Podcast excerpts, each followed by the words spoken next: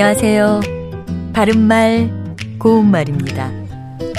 아침에 잠자리에서 일어날 때 또는 몸이 피곤할 때 몸을 쭉 펴고 팔다리를 뻗어보면 한결 개운해지죠.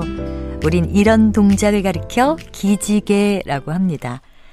기지개를 기지개 하다라고 동사로 표현할 수도 있고요. 다른 동사와 연결해서 말할 수도 있습니다. 보통 기지개 켜다나 기지개 펴다 같은 표현들을 들을 수 있는데 이 중에서 켜다 쪽을 더 많이 쓰고 있습니다. 켜다와 펴다 중에서 어느 것이 맞느냐에 대해서는 논의가 있을 수도 있는데요. 우선 켜다는 여러 가지 뜻이 있지만 그 중에서도 특히 기지개와 함께 쓰여서 팔다리나 네 다리를 쭉 뻗으며 몸을 펴다 이런 뜻으로 사전에 나와 있습니다. 반면에 기지개를 펴다로 예문이 나와 있는 사전도 있는데요.